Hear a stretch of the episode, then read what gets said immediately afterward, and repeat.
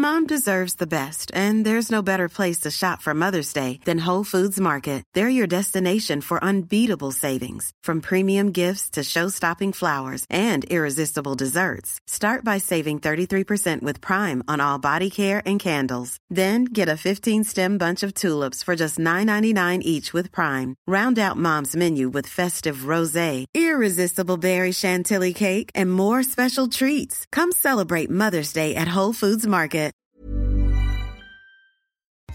Welcome, welcome, welcome to the Raptors Over Everything podcast. My name's Emmett Mann. Rate, review, and subscribe on your podcast platforms on YouTube. Like, thumbs up, subscribe, do all the fun stuff there. Very excited for today's guest, CJ Miles, former Raptor, NBA vet, been doing it for a long, long time, and he is an expert in this category, which is shooting. CJ, how you doing, man? I'm good, man. How you doing? Good.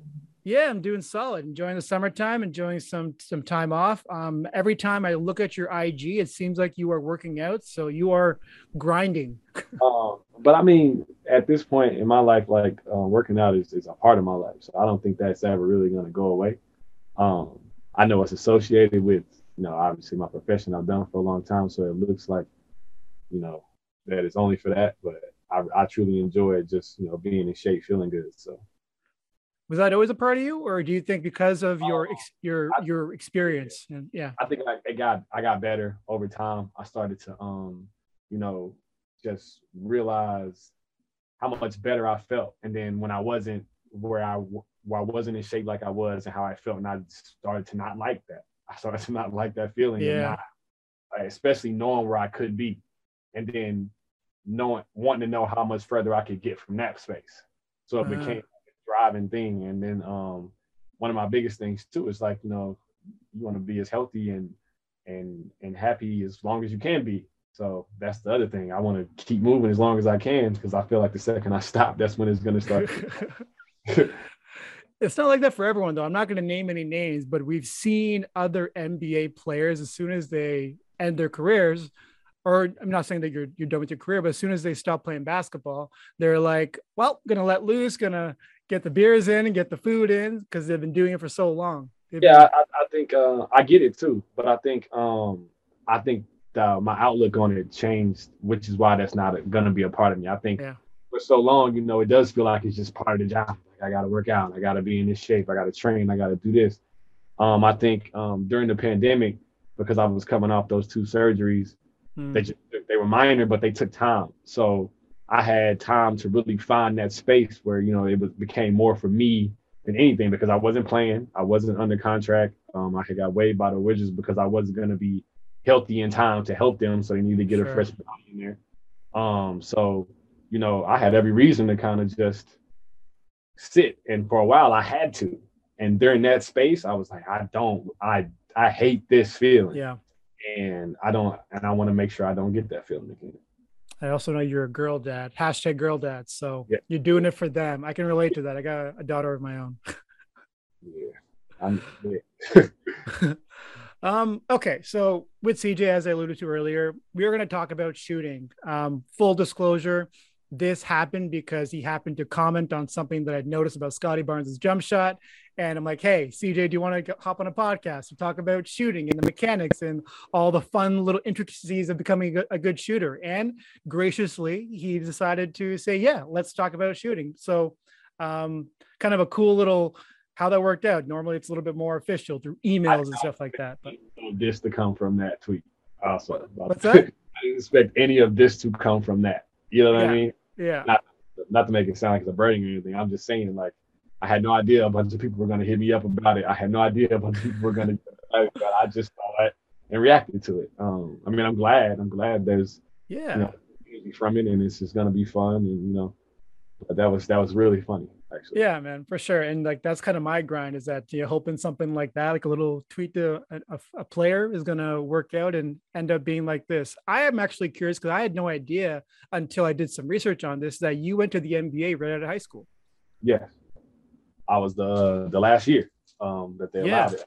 Um, so that's one thing, you know, that's that's kind of cool, you know, being part of something that can't be really done anymore, even though the league is still getting younger somehow. But um, uh, and they have all the other ways you can go about it now with the Ignite, and which I spent some time with. Um, yeah. Guys are going overseas now. Um, you know, just trying to gain some experience before they step in, and I, I think it makes sense for some guys. Um, and I think for some guys, they need the college experience. Hmm. Then you spent a couple of years in the the D League, which in some ways was kind of your college experience, although obviously very different. You're playing yeah. against grown men. I was on a team that was sending me back and forth though, so I wasn't just yeah. on. So I got both sides of it. True. And then you made that. Uh, well, you got the offer sheet from OKC, and then Utah's like, okay, well, if that's going to happen, then I guess we got to sign CJ to a long term contract, and that worked out pretty well for you because you had a great career in Utah too. Yes. Um, we talked about we were talking about it in the gym the other day. It's almost like I had like three careers, like just because of because that first seven years in Utah, and then there's like the middle between Cleveland Indiana, and then there's Toronto when you get yeah. there, and it seems like another chapter. Um, and um, that was it's been fun, you know. Yeah, no question. Um, any regrets about the the decision to to go right out right out of high school, or do you feel like I mean you don't have the college experience to compare it to, but do you feel like still that was uh, the best course of action? Um, I mean, being totally honest, like as an adult, as a 35 year old man now, um, like talent wise, yes, I was ready to to, to play. Like I, I had the skill set, I had a few skills that I thought that that translated well, like mentally. Mm-hmm. But how could I be? Um, it's just you go from being the the man, the best guy, yeah. and every day pretty much you walk in to being told you're not good enough right now. Hmm. Never heard those words in your life. And it doesn't matter how hard I'm working because there's just a curve that I got to catch up. And then there's just guys that have experience that no matter how talented the kid is, that experience is going to trump it at some point, especially when you go to play for the late, great Jerry Sloan, God rest his soul. Um, you know, he we know how he felt about young guys. That was he was adamant about it. like that was, and I just happened to be the youngest guy in jazz history walking in the building. So that yeah. wasn't gonna change because I could run and jump and shoot the basketball. Um, so I mean, I I I think it was hard, but I don't regret any of it. I think it, the route that I took made me, you know, the man I am. It showed me a lot of things I had to learn about myself. Um, hmm. and I don't. We don't know if me going to college and becoming a first round pick leads to me playing 16 years. Sure. Like maybe my route had to be that way for me to learn how to play 16 years. So I think it's. I think it's all. Everything happens the way it's supposed to. Yeah. What doesn't kill you makes you stronger, right? When you think about so I don't I wouldn't classify you as a shooter because you did a lot more than that. You could get to the basket, you could attack closeouts, you could definitely dunk on people because there is a highlight reel that exists of you doing that. Delon finds CJ on the floor. Contested, no! He dunks on the former Raptor, Patrick Patterson, miles to the rim. But how did you kind of create that niche where you said that, you know, shooting is going to be how I'm going to attack on the offensive end. When did that switch happen? When did you realize that that was something that you were really, really good at? Um, so through my Utah years, I was, I was, I could shoot it, but I was streaky. I was, I was much more of a, a scorer, if you will. Like I was like the, the, but I was always the third or fourth option on the floor all the time. So that, um, so one of the things coming from being in that spacing was to give my team more spacing and to give myself more opportunities, I needed to be able to shoot the ball better from that clip and with better range and mm-hmm. you know off the move, just different options of things because I wanted to play more, but I needed to figure out the different ways I could help my team. It wasn't what I could do. I knew I could do other things, but it was what did my team need. My yeah. team needed me to do this, not go get mad because they won't let me do what I think I can do. Um, so I wanted to create opportunities for myself. So that over time became the thing that everybody needed. Everybody still needs it. You still everybody talking about it right now. And then the, I got to Cleveland and Mike Brown sat me down. Mike Brown said to me the exact words. He was like, "You shoot the ball too well for me to not see you spend more time on that part of your game." And that was the year after. That was right after I got out of Utah. And I had never thought about it that way. But then I think about I'm playing with Deron Williams and and, and Carlos Boozer and at that and Andre Kirilenko, who's pretty much a ball handler at that time. Yeah. Then I go to Cleveland, I playing with Kyrie Irving, who's definitely a ball handler. You know, and it's Kyrie, where this is the molding of him and everything is kind of run through him and doing. So I was like, how do I help this team, myself, the players I'm on the floor with? And after Mike Brown sat me down, it changed my focus on shooting. Like it, it changed my focus on footwork. It changed my focus on all the little, like you said, uh, tiny things that made such a big difference. Was that a tough thing for you to to to realize or to come to grips with? Because I would imagine, you know, like you talked about earlier, um, being told that this is how you are going to be effective versus you want to be able to do like you know these this many things. They're saying hone in on this and become great at. Was it an easy transition or were you resistant? No, that was easy for me because it was literally someone saying, "Hey, here's how you can get more minutes." Yeah. That's the way I took it anyway. I took it as here's how you can make more opportunities for yourself. It's the one mm-hmm. time you get to be selfish for your team, if that makes sense. Yeah, I got you. Um, the better I am, the better we are, type thing. And that was that was the way I took it. And then it became now with all the work being put into it, translating that confidence to the game to carry that threat of that threat of taking 12 threes in the game and not thinking twice about it. It's kind of cool too. Coach is like, he shot 12 threes. Good. exactly. yeah. I, I, had a, I had another incident in, um, literally in Indiana. Uh, Nate McMillan, he was our coach. He literally, we sat down and watched the film and he showed plays of what, what my strengths were and what he thought for, for this team and what he thought I should be doing and not doing. And it was mm-hmm. breakdowns of me passing up threes, basically. Um, and that's a, there was another time, you know, just some if you don't get it now, like when yeah. you gonna get it, you know? Um, and I think Indiana is when I really carried that threat the, the best and the, in the, in the best way um, with that. And I felt I, I had a really good fit with that team when I was looking at highlights of you, there were so many cases where you could hear the commentators saying, This guy, like as soon as he gets going, like he's off to the races, and all of a sudden one three can become four or five threes. So when you became like decided that you're going to be a shooter, was there a person that, or people, I guess, that you modeled your game after, or people that you were kind of trying to emulate because you wanted to be able to get the footwork down and the release down and so forth? So first, like my like my guy in this aspect of like the guy I watched and the guy I wanted to be. I wanted to be Ray Allen. Gets a screen from Radmanovich with nine, spins away from Grant, drives into the lane to the glass, goes up and under, and lays it in. A magnificent move by Ray Allen. Holy cow! Like that's who I wanted to be even earlier in my career. And um, you know, early he didn't shoot as many threes, but known for shooting the ball with the ball on the floor. A little bit of this. I wanted to be able to be that complete. And yeah. then um, in Utah, we traded for Kyle Korver, and I took a lot from him just watching him. Um, it wasn't per se just like him giving me a book or anything, but I just watched him. I just watched the way he warmed up for games. I watched uh, things he did um, after practice, and I shot with him a lot after practice, and he might have kicked my tail for two weeks. But the second I started to win some games, that's his time. That's let me know that I'm which way I'm going. Um, and then from there, it was just taking in as much knowledge as I could about it. Anybody that I, any coach I was with, any player that was that I was with that that did this and was in that field as far as shooting the basketball and really into the particulars, I took anything I could and I started making routines out of the best things that worked for me, the things I didn't do naturally and the things that sharpened the things I did do naturally. What games were you playing with Kyle Korver? It was literally just shooting games. We, I mean, obviously from uh, obviously, but from the free throw line, we used to play golf all the time. You know, yeah. Uh, swish minus one misses. Uh, you know, we used to play all the time, and then there was just we there was more mid range shots shot after practice back then because you were still shooting in the game. So we would start, we would just build our way out. We first to five or best out of seven, whatever it is at every spot, and then we just be a lot of shots and we just go around. Because even the days that it wasn't so a game, it was still competitive, obviously. Like you know what I mean? Like yeah, we might not be saying um, you know, first or whatever. But if we go into 10 together, I'm gonna try to make more of the 10 than you. Obviously, like, of course. That's exactly. um, I think that gave me an edge on shooting also because I I just wanted to beat him because I was like, if I could beat him, I could then beat everybody. like, um, yeah. So, so players really do count swishes.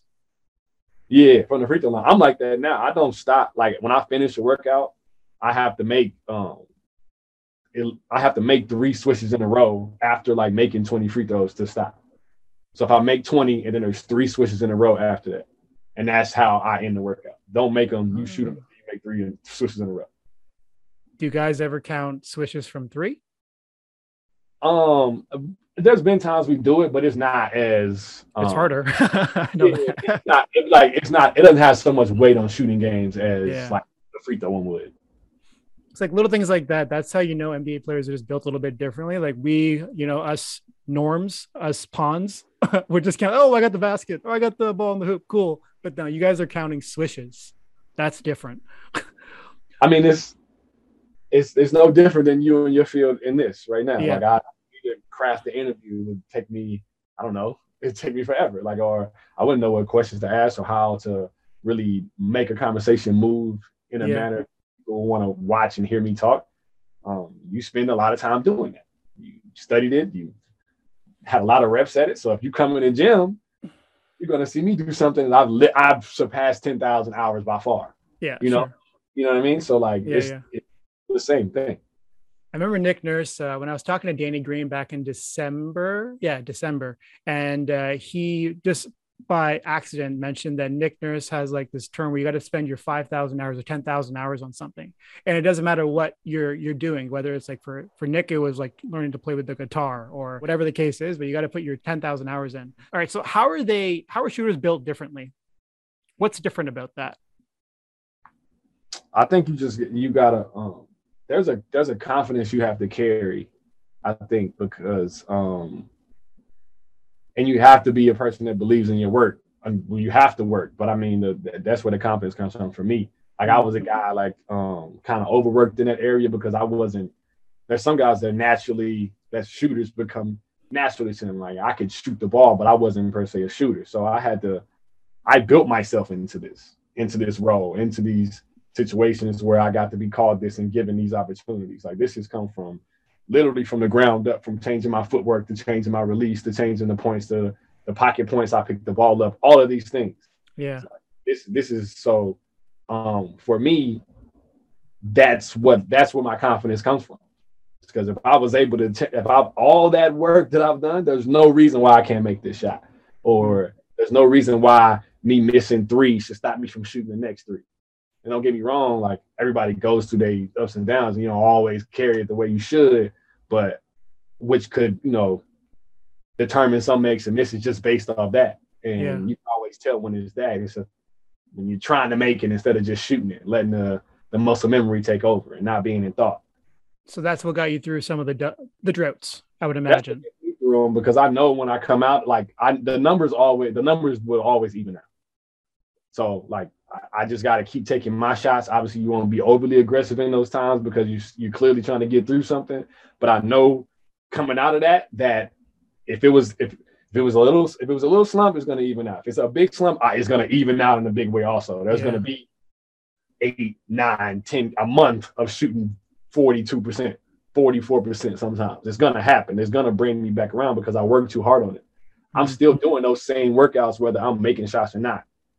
How many times did you tweak your jump shot while you're in the NBA? Was it a constant up and down thing? Because I know, like, eventually, you know, towards the end, you were getting your shot off really fast. Like, it was like in a heartbeat. So, was that something that you had to build towards, or did you have a lot of variance in your jump shot? That was definitely something that I, that we built. Um, like I was, I used to pull my shot back behind my head a lot. I used to pull the ball down there behind my ear, which like Carlos Boozer. Almost, no, yeah, but um, now you imagine a guy doing that, but shooting from further back. He shot a lot yeah. of mid range shots. Yeah, that's true. So that adds distance to my shot. So in order to make up for that distance, your shot gets flatter. So I took the arc out of my shot just from my release point hmm. because I have to basically sling the ball forward to make up for that space. Um, so the first thing we did was get that into a straight line in front of my body, figure out where the pocket was that the groove was that just felt good that had everything in line. And I just built reps off of that. And then once I got that, then we started to work on speed. And speed usually comes from just being ready a lot of the times. Um, so it was just you know, being in a stance and figuring out how to read plays, like watching film. So like now in the game, the other reason I'm able to get shots off so fast is I know when the shots coming two passes before because mm-hmm. I know the defense's rotations. I know who the guy the pass has got to go to before me, whether he's a shooter or not, whether they're going to close out or not. Um, so those are the things that's kind of be aware of on the floor that allow you to get those things. and then just being able to understand when you need to be on the move. The guy turns his head, I can't be in the spot that I was in when he looked away.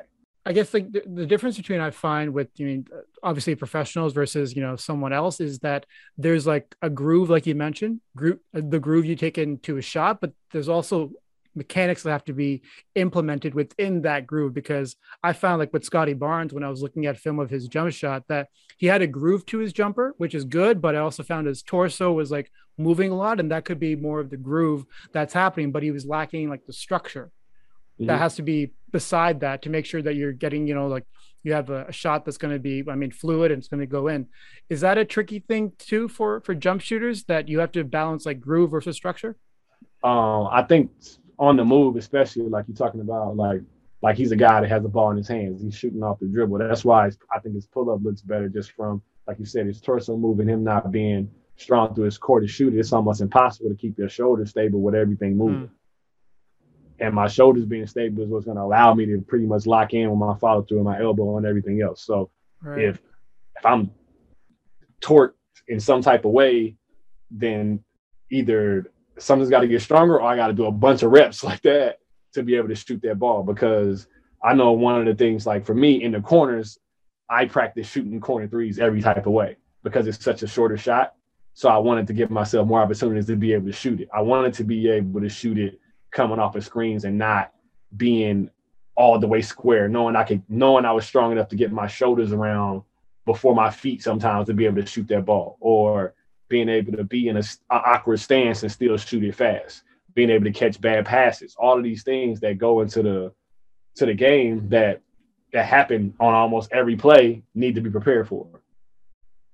I found that too when I was looking at uh, film of your of your shooting. Is that in a lot of cases your feet aren't facing the basket, and well, they're they're in a lot of different directions, but your torso, your shoulders are always square. It's like I kind of find the same thing with Klay Thompson too. That sometimes I mean he's got like a a really unique uh, base, and he's always has like his feet somehow, some way like facing towards the basket, but his torso and his shoulders, and even yours too, like it's always facing. Like sometimes one part of your legs is like one direction and then your upper body is always towards the basket that seems like a really thing that's like the shot readiness that you were talking about yeah it's just repping it out like and it's repping stuff out at game speed i think that's another thing like guys kind of get cool in the summer sometimes um, mm.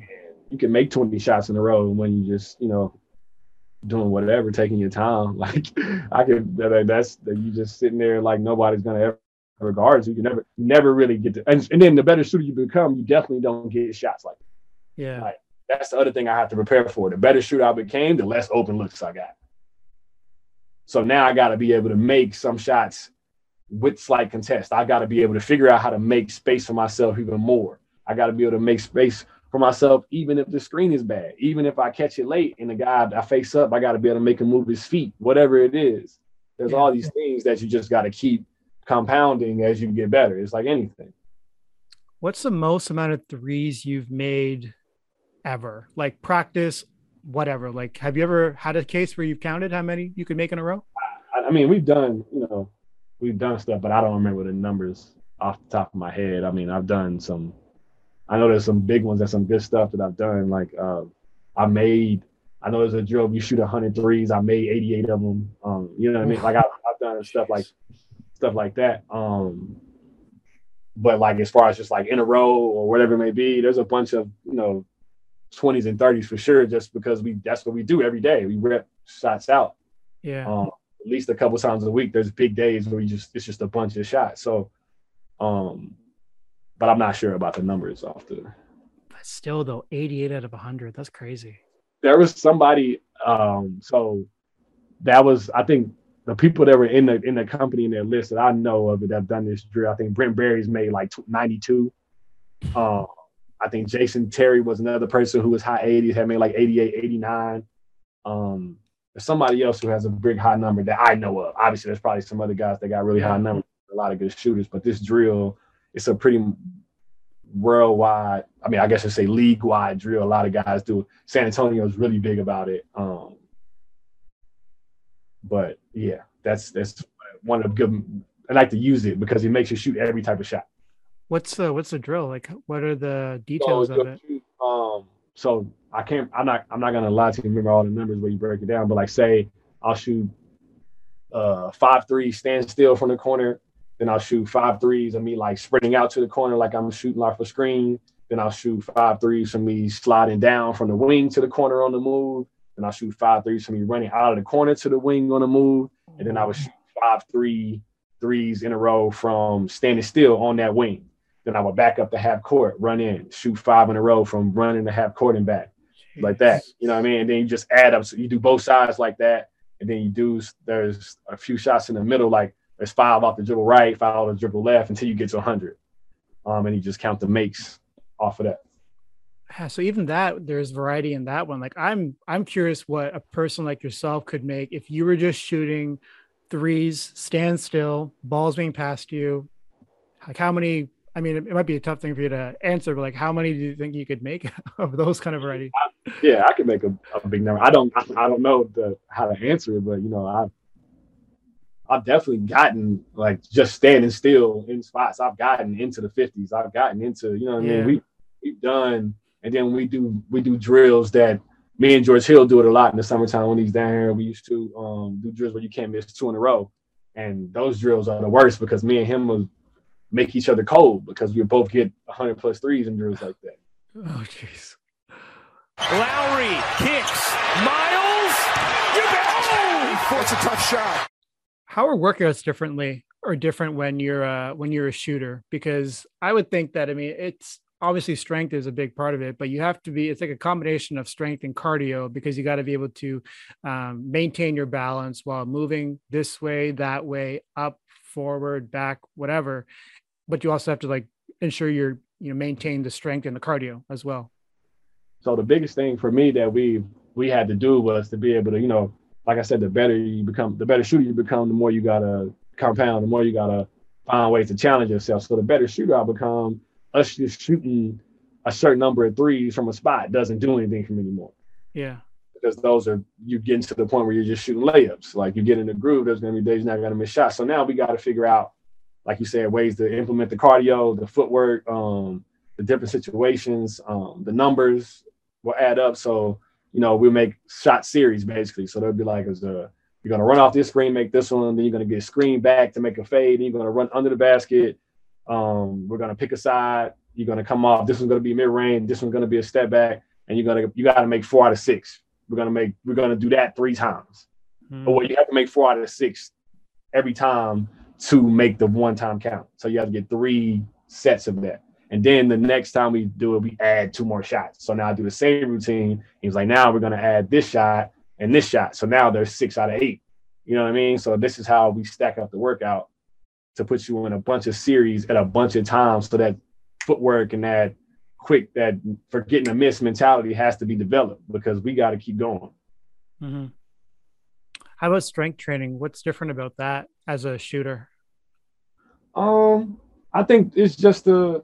I mean, obviously, it, I think it's the same. Um, I mean, not the same as like a big guy, obviously, like or like, but as far as just like you said, the the core strength, the a uh, lot of stability stuff. Obviously, you need that because if you want to be able to shoot on the move, you want to be able to get yourself mm. straight up and down. Um, uh, the like you said, the cardio is the biggest thing I think when you're playing like now the way the game is up and down and lots of reps, lots of shots, lots of screens, lots of you got to chase that guy on the other end that's doing the same thing. So you got to be able to be able to make shots as the game goes. You know, you got to be able to be in some type of shape. Um, and then it's just um, I think just making sure that your your your mobility is good.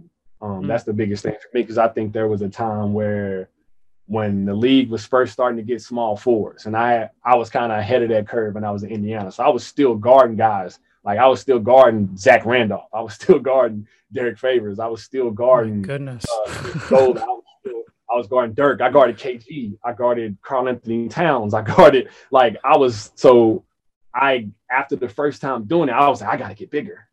Yeah. Like, I gotta get like I gotta because I remember just coming home, my shoulders were hurt. Like I told my wife, I went from my sternum hurt from just guarding guarding guys in the post and taking shoulders to the chest. Yeah. Um, so the the thing for me, I went that summer and got bigger, and it I, I didn't like it at all for what my strengths were on the other end.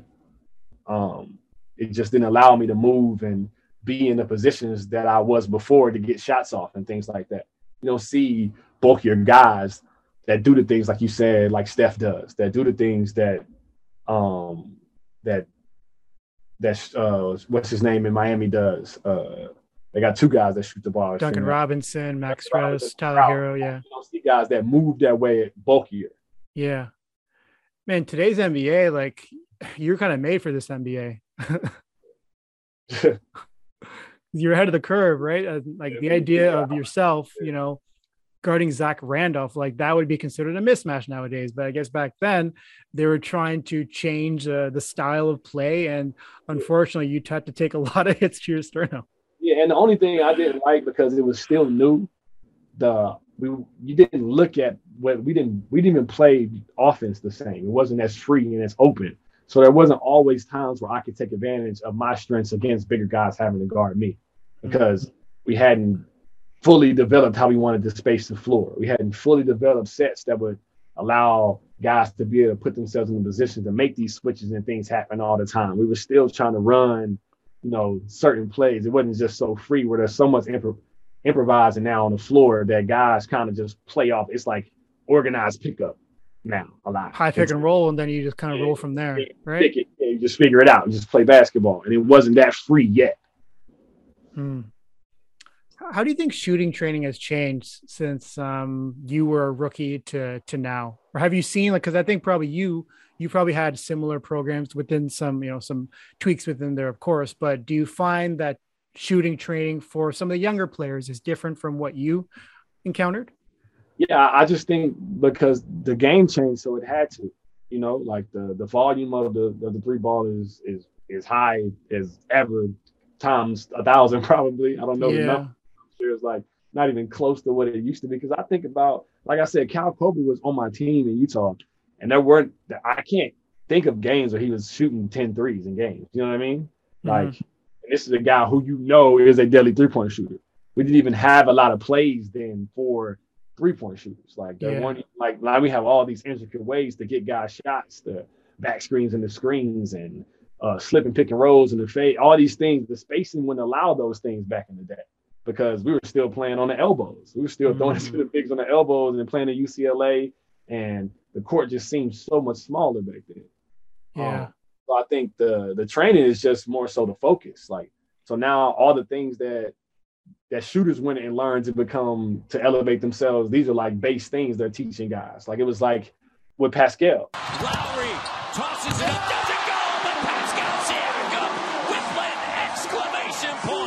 With just being able to make corner threes or just having the confidence to take the threes, we told him he was a certain percentage from three of from turning his game like into what it is now. not saying we deserve credit for that, but we just said it would open up so many things right now because at that point he was playing so much more off the ball. Like uh, Kyle yeah. and them were still there, and um, so he was still figuring that part out. So like we wanted to create more things for him without having in his hands, and it was all footwork. It was just his base. It was just getting being able to get down, get ready, when the pass is in flight, not always having to just catch a standstill three. And that changed a lot of things for a lot of guys when we worked on it. And that's that playing on balance, which is really, really hard you know to to master because it's like a combination of your footwork it's your core strength it's your leg strength it's your arm strength it's like everything and that's why i mean i wanted to pivot to this because i want to get your your take on this is do you think that movement shooting is kind of a lost art in the nba because people like yourself who could just like uh, come off a few screens or come off a pin down or be rolling around the baseline and just vault up for a shot Kyle Korver, like you mentioned. It's kind of unfortunate. I don't see as many guys doing that. Miami dudes that you mentioned earlier, they're doing and It's a big part of their offense, which I love. But nowadays, I don't know. It's just the half court offense. It, it feels kind of basic in some ways, like excluding like a Golden State Warriors because they're a different beast. But do you find movement shooting is a bit lost in today's NBA?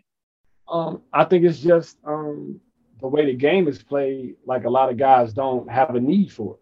So that's why the guys that can do it separate themselves as shooters so quickly. Like the guys that can shoot off dribble handoffs coming full speed and running off screens full speeds and being able to get their feet down early and don't need as much space because they don't need as much time.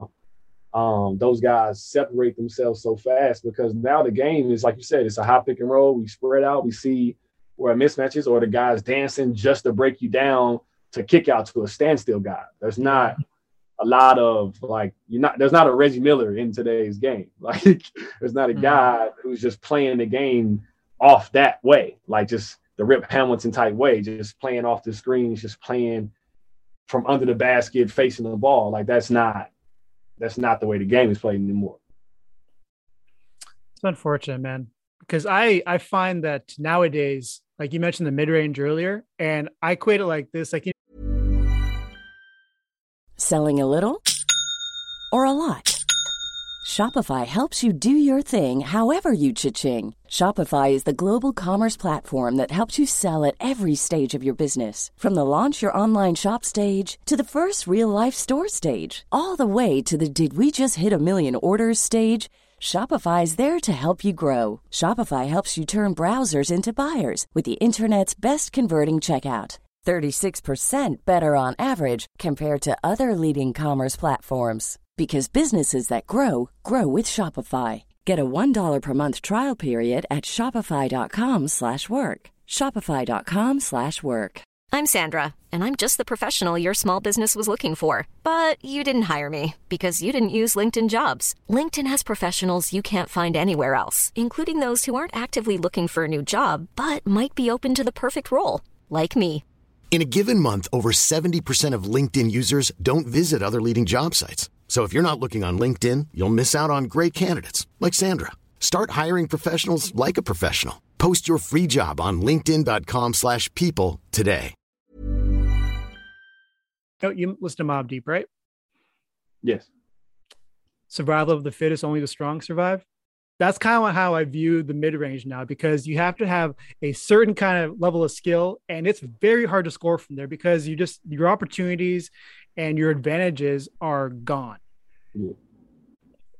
So are players not being? I mean, is it is it because it's, players are so good nowadays, or is it because they're just not being taught to score from that area of the court? Yeah, I think it's just like the emphasis that was not on the three as much is on it, and it's not on in the mirror. You know what I mean? Or we don't yeah. play in that space as much, and there's less shots. Guys take less shots, and we're and you're playing a numbers game. Obviously, so they want at the rim or threes, but just because of the percentages of what you get. Because now I'm talking about three threes, three possessions is a 10 0 run. You know what I mean? Like, so yeah, that's what we're rolling with. We want that. Like, that's what we're going to, if you can't get at the rim, we want that because that mid range shot, like you said, there's a skill set to it because the guys that play in the ISOs and things, you know, helps coming, doubles coming. So the shots um, tend to have a little bit more difficulty to them because they're not always going to be on balance. They're always going to be a little bit faster. There's always somebody else coming because there's not as much space between you getting yeah. by your man. Um, they take or just one on one in a mid post. It takes to level the footwork and and ball handling and and certain things to be able to do to be able to pick the ball up off the dribble and get into your shot pocket while fading to your right. Like yeah. those are have to be repped out. And a lot of guys aren't even going to be that guy in the first place. We're not even going to put you in that situation. So why are we going to drill you on that? Mm-hmm. And that's hmm. where this, that's why the summertime is so big for guys who are trying to develop and turn into guys that could be those type of guys for their teams. Because I'm not like it. This is like the equivalent of like when I'm on a team with DeMar DeRozan in Toronto. Yeah. Every day sitting in there, like working on my mid post with him. Hmm. Every day when that's I'm never gonna be in that position on the floor with him. He's yeah. gonna be right. Like I'm never gonna be in that space on this team. Like this is not my role during the season. So like my coaches aren't gonna we're not gonna do that after practice and before practice. This is not we're gonna watch the film and see the 10 shots you got and we're gonna rep those. Yeah. That's yeah, what we're gonna do. DeMar's working on the mid range because Demar that's his job. exactly. yeah, that's his job. So if you're my three and D guy, I'm not gonna turn you into an ISO guy, not during the season. Yeah. But then come playoff time, five seconds left. Where's exactly. the shot coming from? The exactly. mid range. exactly. And and then we also talking about five seconds left. Somebody double teams, it gets swung to you, and you can't just catch and shoot. Now because you don't work on your game, you can't get a shot off in this position exactly. either. Exactly. Yeah. Yeah. So yeah. now this is why the summertime is so important, and which is why you got to be able to add these things to your game. When I was watching the Dallas and uh, Phoenix series, sorry, the I forgot who they played, Dallas and Warriors, obviously. Jeez, that's what it was. Um, and I was watching Luka and his the players that he has around him, like they're talented players, right? But it's that ability to attack a closeout and to be able to create offense out of that situation. That's a very difficult thing. And there aren't that many players who can do that, along with being that three and D kind of player. Like it's a very rare skill set and that's where i find like we're talking about that players have to have that ability because it's a it's not something you can do during the season because you're in the season. But off season like being able to not just like hit a three open three you got to be able to create out of that shot for yourself for your teammates and that's where that footwork mid-range game really comes into play and that's how you become really versatile. And i think the other thing too though there's a lot of guys who are way more talented than you would think too that have been known to just be able to kind of shoot the ball and fall into that role, that be- it also becomes kind of mental. Like you just kind of fall into that role, mm-hmm. and it's not in the forefront of your mind. So like you get in the game, you get in situations, and you don't react the same. You don't just let things flow. You react to, oh, I can't shoot it, so I better just pass it because yeah. that's what I'm supposed to be doing. And so it's a it's it's a it's a tricky space to be in because to for the coaches to trust you to be able to do those things, you got to do it. Sure. But you've been put in this role of like, yo, what are you doing? Like everybody's screaming if you start dribbling, you know. So it's a uh, yeah, yeah. It's you just gotta you gotta you gotta pick your battles right. That's what it yeah. really. Is. And uh, yeah, like all the shots for some players come from s- certain parts of the court, like it's either three or it's the layups. But I think people sometimes forget is that they are working on those shots in the mid range, but you got to have that confidence in yourself and from your coaching staff that they're going to let you take a take that pull up, you know, 15 footer because they trust your work and you trust your work. And then all that has to get connected into the ball going in the hoop. Let's think about it. Would you shoot a high percentage of a shot that you've been told not to shoot? Exactly. How could you? Like even if you got an open one, you're already thinking about you're not supposed to be shooting it. Yeah, that's in your head, and then you know that, that if you miss this shot, the like the bench is right there, and that's where you're going. it's that's that's the biggest part of the battle is just yeah. believing that in the first place. Yeah, that's a tricky one. How do you feel about the now players shooting from like 30 feet. Do you feel that that tre- like you were kind of doing that yourself, but the jumpers now are very different. A lot of guys are shooting from their chest versus above their head. Um, I mean, obviously, if you can make them, like it's like the it's like the the Steph thing. Like the, these are shots that we had deemed bad shots for so long, and then they became good shots for Steph. Decide not to use it. Curry way downtown. shot from Curry with six tenths of a second remaining. Yeah. Um, so I mean, I, it's just about the work. It's about um, just repping things out, being in put in situations. But I don't think you should just be hoisting them. I think guys that are really good floor spacers and standstill shooters need to be able to extend their range now because of the way we play. That was the reason mine that I did it. I needed to be able to extend my range. One to get more spacing for the players that um, that are the ball the ball handlers, the penetrators, or in pick and rolls, mm-hmm. or make more space for defenders have to help. So now you got to make a decision. You're gonna stop the dunk, or you're gonna stop me from getting the catch and shoot. Um, and that was my whole reasoning because I wanted to be it and to create more opportunities for myself to be able to shoot the ball.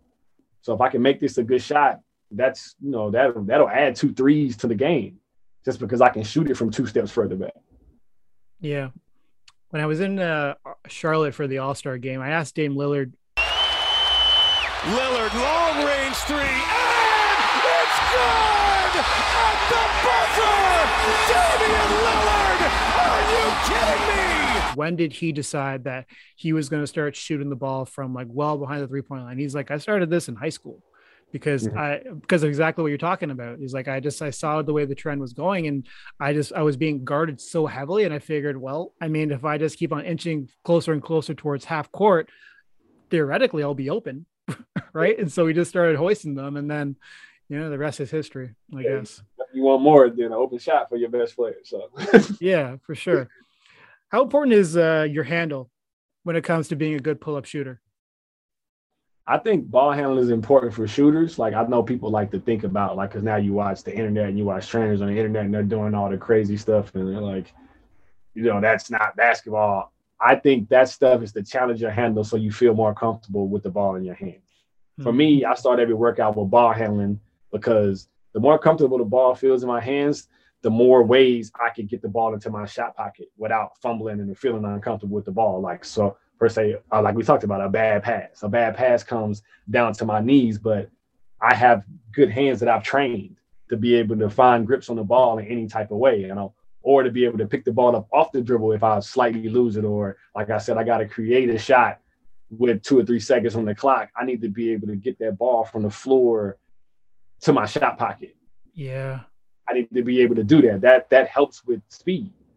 Um, and mm. that's why I believe in ball handling for shooters so much because it's got to feel like I I don't want to be thinking about how the ball feels in my hands when I got all these other things I'm focusing on. Like I, I that should be certain. Like it should hit my hands and I should feel good. I don't have it don't have to be on the seams. It don't have to be because I've I've, I've practiced every type of way I can put that ball up. Yeah. Do you still have CJ's PJs? I have a couple pair, yes. Yeah. I actually because we just moved, so I actually just found some like moving in a box, and we had a good laugh about it. Yeah. Did you enjoy the nickname CJ Kilometers, or were you like that's a bit much? It was funny. Like I, I, it makes sense. Like I, it's a, it's a lot to say. It's long. Yeah, it is. but um, like you know, it um, it it it, it makes sense. I guess. Like yeah, yeah. I, I mean, know. hey, Matt Devlin, he's a he's a he's one of the goats, so uh, it wasn't a problem for him to to get that out of his mouth. Yeah, yeah for sure. Yeah, definitely. Out to him. Yeah. I want to ask you about some of the other uh, your bench mob members because, well, first off, when I thought about that bench mob, and it was so unique, and the reason why I felt I felt it was so unique, not not just because of like your defense and the hustle that you guys played with, but also I found that you were actually when it came to the half court offense, like you were the focal point, and it was like your gravity as a shooter coming off screen. People are just like looking around this way, that way, like where's CJ? And then from there, a lot of the half court offense was able to be figured out. And then Fred's getting open looks, Pascal's getting open looks. Your take on not, I'm not trying to put sorry any controversy, but like what do you feel like your role was with the the bench mob? I mean, it was that. Like, obviously, it was an experience thing. I had the most experience of those guys and just kind of being a leader. And all I ever did was encourage them. Yeah. Like, that was it. Like, I don't want people to think that, like, people always, sometimes people talk to me like I had so much to do with those guys turning another corner. Those guys were who they were when I got there. Sure. Like the only thing I did was scream at them for not shooting the ball or for not being aggressive or for not, you know what I mean? I just instilled more my confidence in them to give more of it. Like that's all. And that's and we believed in each other. We played unselfishly. Um, but like as far as you said, yes, I, I tried to carry that threat. That was my role because and I was good because those guys, Delon and Fred, were great penetrators because Yak was yeah. a great screener. So like and then Yak got layups because I was a shooter. I would catch it and they jump out and I'd be able to get bounce passes to him and get pocket passes to him. Same with Pascal. So everybody's strengths just just it just melded. And and it just kind of happened organically. We spent a lot of time in the gym together from the second I got there. Um, and you know, we did everything. We shot together after practice, before practice. We ripped all our plays out together. Obviously, when we scrimmaged, we scrimmaged bench mob against, if you want to call it that, the second unit against the first unit. Like we, we yeah. did, and we competed. We made those guys better. They made us better. With a few of these uh, rap, current Raptors, Fred, Pascal, and OG, I wanted to get your take on your first impressions, first impressions, and how that's correlated to where they are now. So, Fred VanVleet, what was your first impression when you met Fred, and how do you think that's translated to where he is now? the biggest thing is that you know the reason I called him steady, like I called him steady Freddie because like he didn't nothing rocked him, hmm. like nothing nothing sped him up, nothing changed his approach, and that comes from a lot of things, you know, his mentality off the floor, um, the the route he had to get, he had to go through to be even there when I got there. You know, he's like at this point, like what's harder than that? You know what I mean? We just I'm in the game now. Like this is the easy part. Like this is what I wanted. So yeah um, I always saw that from him. He always, he always, he always carried himself in a way where you knew, like, I wasn't worried about, like, I hmm. wasn't worried of him for going in a slump or making a bad play if it was gonna mess him up for six games or nothing like that. You know, like, never. He was always gonna be who he is. Were you the one who started calling him Steady Freddy? Yeah. I had no idea about that. That's still said these days. Did you know he still calls Steady Freddy? I didn't know that. No. Wow, and it started with CJ Miles. See the things you learn. That's crazy. What about Pascal? Pascal was just like when P skills. Sorry. Like yes, P skills. Yes. So that was it. You know what I mean? Like we uh, we used to always joke like he'd make a play, screaming from the bench. He's got too many skills. Like because he just had the potential to be anything. You know yeah. what I mean? Like you see a guy who can run, jump, doesn't get tired, handle getting better, great instincts. He defends, he competes, he passes. Like he's literally got the potential to be anything. And like I said, he was that when I got there. We just encouraged him to be more open to those situations. We encouraged him to shoot open threes. We encouraged him to put the ball on the floor. Like then the coast to coast stuff started happening. Like mm. the spin move was always there. Like like this always. is not, it was literally just work. It was reps and confidence. Like and they go hand in hand. But that was all it all it ever was he took a real jump this year. And I mean, I took I say that in the sense that I think people were a little bit too down on his past couple years because I don't think they're really that bad. But the jump he made this year, as we talk about the mid range, was I found the mid range is that he was able to hit. He had a lot more dribbling combinations that he would be able to implement into mid range shots. Fair. Yeah, but I I also think like I think he's like to talk about like the down the down years, the air quotations. like um yeah, when you're looking at it from the outside, like people just they're they're on, they're only gauging from the the near history. Yes. Not looking at it as a whole, or they're just looking at the last game I watched. He was one for twelve. You know what I mean? Like mm-hmm. everybody's is like their their the fan ride is is is as crazy as as anything. You know what I mean? Like because they're emotionally charged by every moment, and the player has to look at it so differently. Yeah and that's where the disconnect is. I think when they hear sometimes they hear guys talk about he's going to be all right because he is, because he's thinking about the fact that I'm going to play hundred games this year. Exactly. Like the, the fan, no, the, like they're thinking about last night in FanDuel and, and like, or the bet they made, whatever it is, you know what I mean? Which is there, which is that's that's part of the game too. I'm not knocking anything that's part of it, but I'm just saying like that's the the difference in it. And sometimes people just and then the season ends. They was like, well, he still averaged 20 something, and you know what I mean? And exactly. people didn't realize. The wins and losses and how it translates to how a player is viewed, I find is uh, one of the biggest reasons why Pascal, for instance, got way too much criticism over his, you know, the bubble, the bubble season and uh, the Tampa season. Is that because the Raptors weren't winning, that just was automatically deemed that he wasn't playing well. Meanwhile, I mean, a different team, uh, different strategies, different roster players, different freaking country. And that all translated to him potentially not having as strong of a year. But I also found that he was making small strides within his game. And when you are already this good, there's not going to be like this massive jump all the time. It's going to be like small incremental progress. Yeah. I also think like that's the price you pay for becoming the man, also. Mm-hmm. And that just goes with it. Like the team's yeah. not playing well the first thing I'm gonna think about is the best player on that team. Yeah.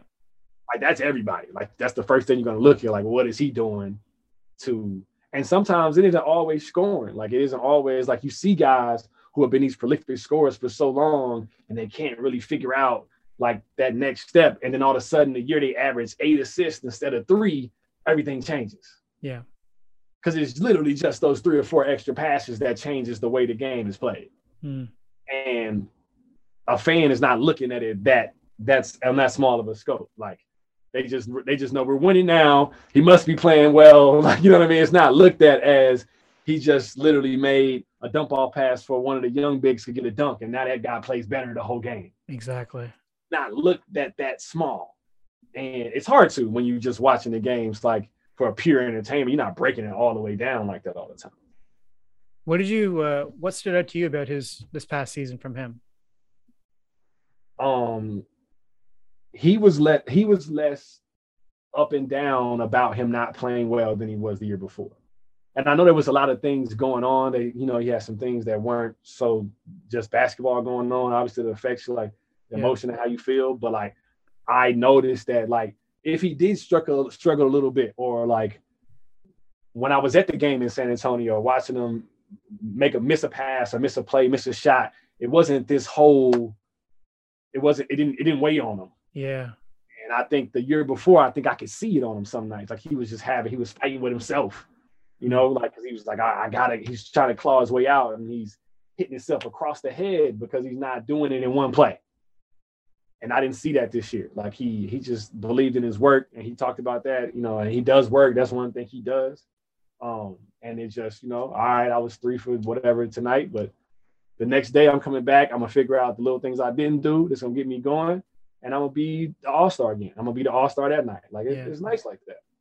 I feel like next season is going to be his his best one yet. That's my feeling with him. I think he's really found something, and as you said, you know, being able to silence the noise as a star player, being able to block that out, very important to success. And he's harnessed that a little bit, so I think he's going to be just just fine. Last one I, for you.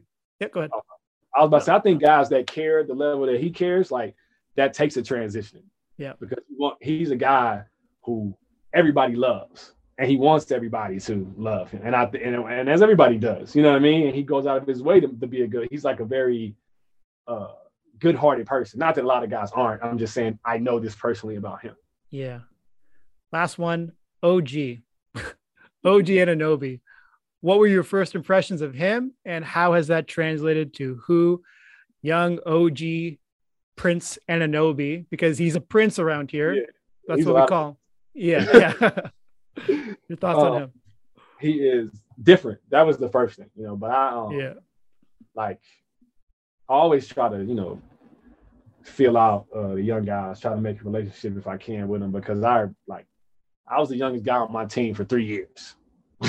like because of the rule being made after. So now everybody after me that came was older than me, even after. So so I know what it's like to kind of be that that that little bit of separation, like of like I just being young.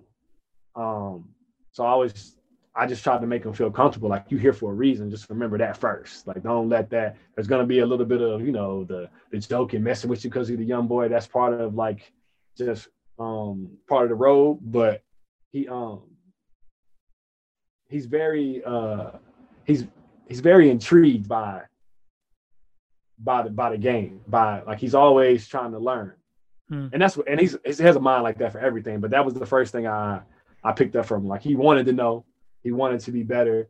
He wanted to know why vets got like he wanted he was like why do vets not have to do this and i got to do that? It wasn't because he wanted to be a vet. He wanted to skip the process. He was just like well it should be even. Like it wasn't it wasn't about anything yeah. but that um because he was like well i did this and i should be able to do that. And he and that was the one thing that was funny about it because he always would be like, Well, I played this many minutes last night. I shouldn't have to do this. Like, yeah, but you're also like, you know what I mean? Yeah, like, yeah.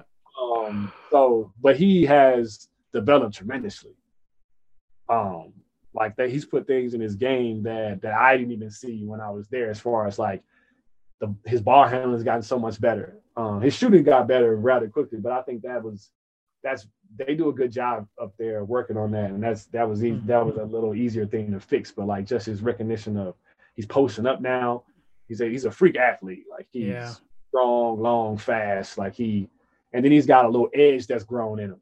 Like you see him getting a little chippy on the floor. You didn't see that a lot before. And uh, he's not back. He, there's no back down in him, and I think that's fun to see when he's going to be guarding the best guys on the floor. You know. Yeah, sure.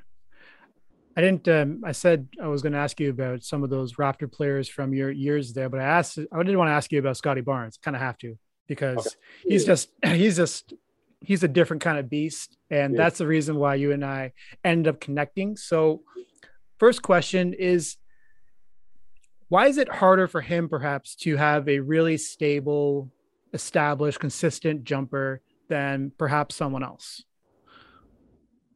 I don't think I think just like there's just factors that roll in that he's just learning still. Like you know, I mean, he's mm-hmm. not he doesn't have to he's never had to lean on it um as much either. Like the position he's in, because now if you're a four, you're a stretch four. Like everybody's every four is stretch. You're a five essentially. you're not just a shooter. Like you know, yeah. what I mean, just position you're on the floor is different. And I think um I think not coming like he didn't come in as a shooter like so like only guys I feel like that carry confidence like that as a shooter coming into the league right away are like real scoring shooting guards. You know what I mean? Like mm-hmm. guys that this is what they do.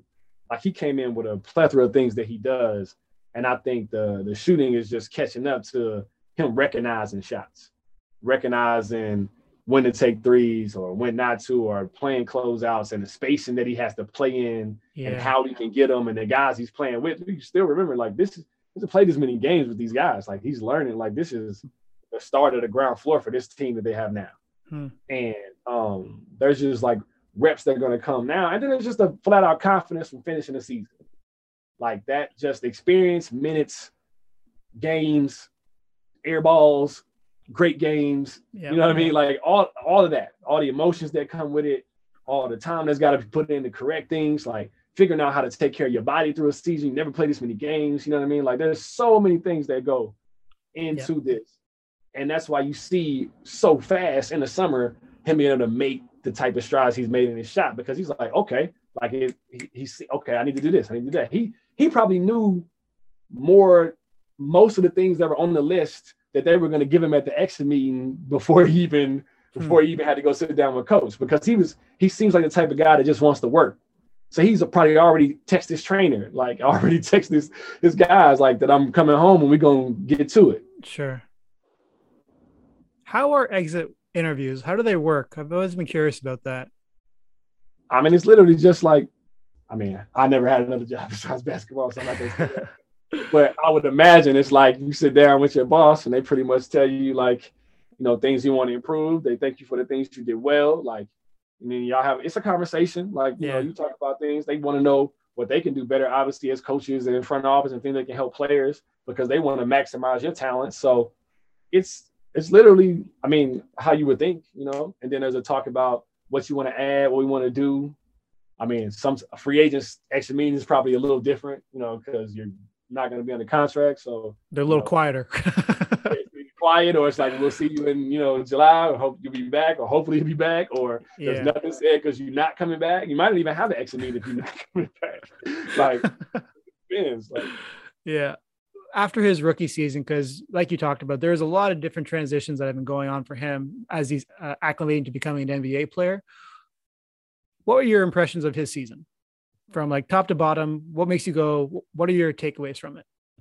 The big thing is too, though, also talking about that, like he's gonna learn from like, but you watch him and you don't look at him and think like, man, he's he's far away from it. He didn't look like a rookie. He didn't look shook. He didn't look like he was out of place and things like yeah. that. It's just you just look at. I'm just looking at him knowing that there's so much more he's gonna get better at, which is the scary part, really, hmm. because he was really, really, really good.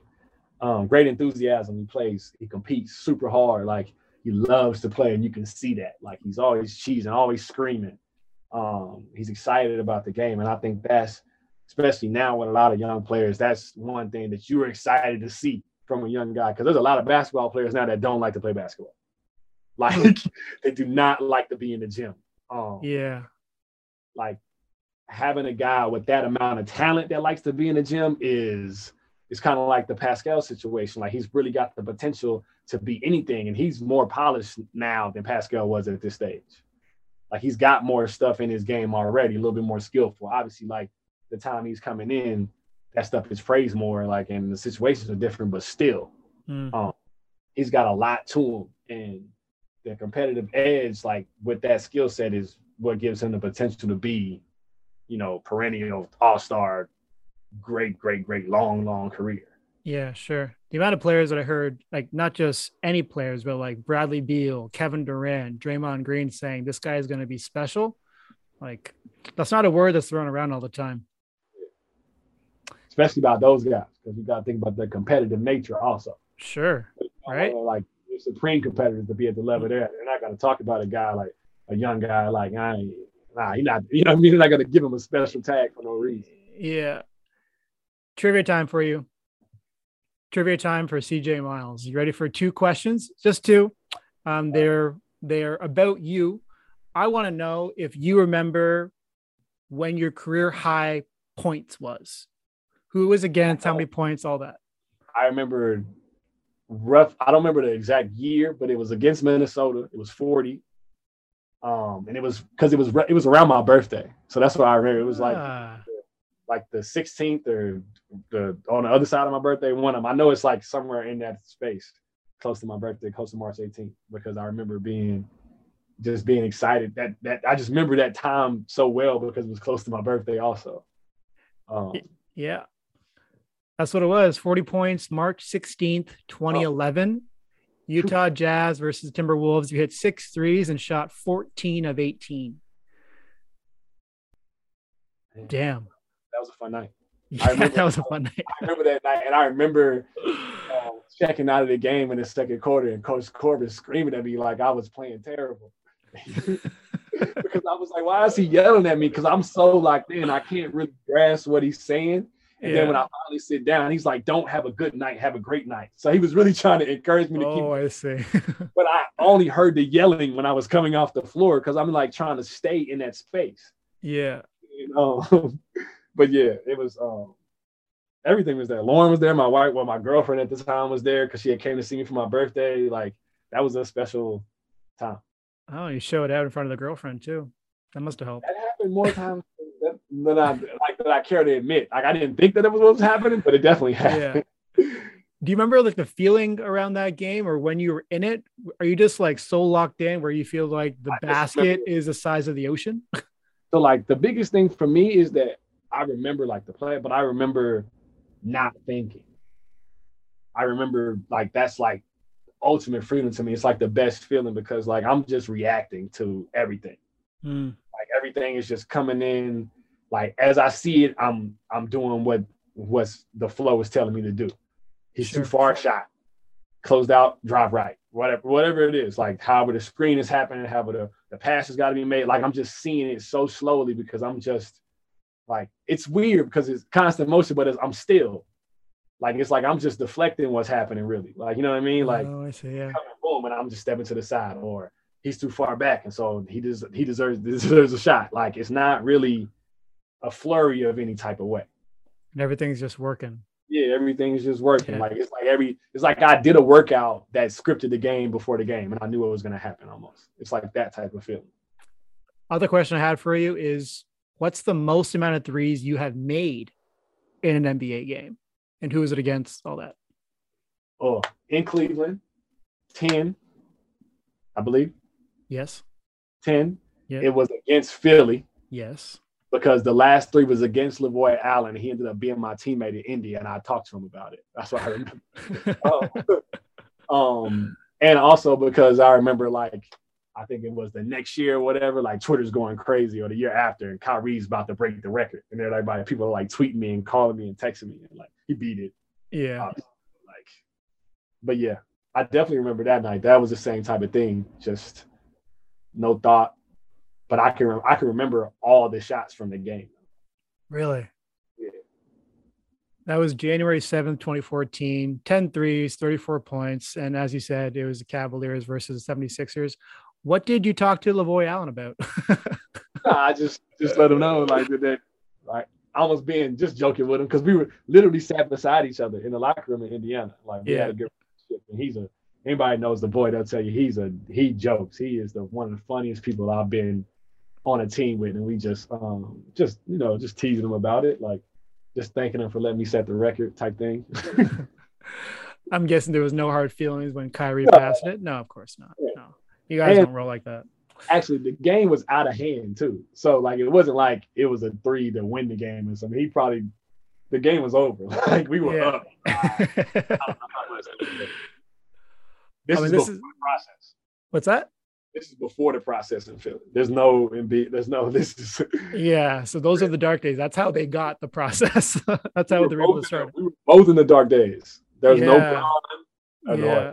There's the dark days. This is the shaping of Kyrie and Tristan and the young guys, and then that team is like trying to figure out where they're going. There you go. This has been a lot of fun, CJ. Man, I thank you so much for giving me all kinds of time, being very gracious about it. What's uh, what's on the horizon for you? What's going on? What's next? Tell the uh, peoples. I mean, I'm just, I'm really just enjoying life, man. I'm just what's in front of me, I, I tackle it. You know, like nice.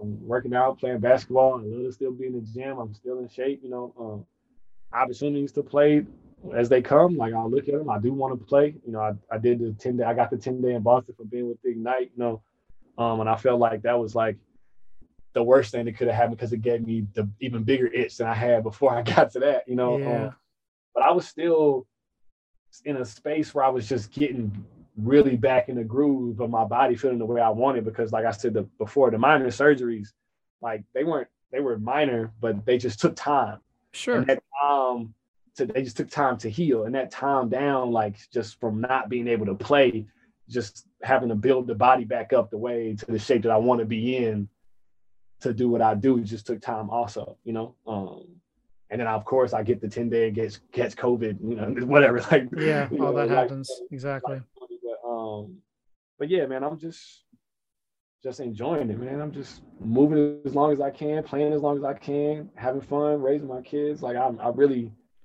just, life's good. I'm happy.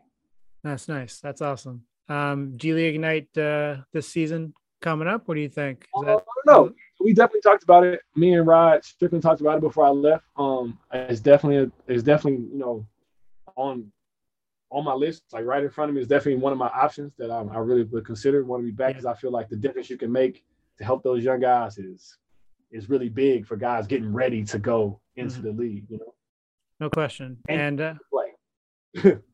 because you're not done. There's no question about that. You're not done with your playing days. You still got plenty left in the tank, and uh, who knows what happens in the world, man? Who knows? People think I'm 42 years old. That's the problem, too. Yeah, you're only 34, right? I just turned 35.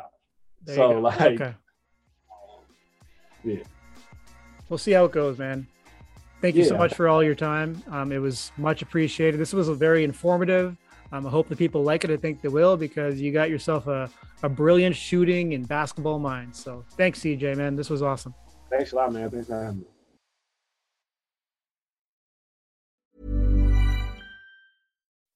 When you make decisions for your company, you look for the no brainers. If you have a lot of mailing to do, stamps.com is the ultimate no brainer. Use the Stamps.com mobile app to mail everything you need to keep your business running with up to 89% off USPS and UPS. Make the same no brainer decision as over 1 million other businesses with Stamps.com. Use code PROGRAM for a special offer. That's Stamps.com code PROGRAM.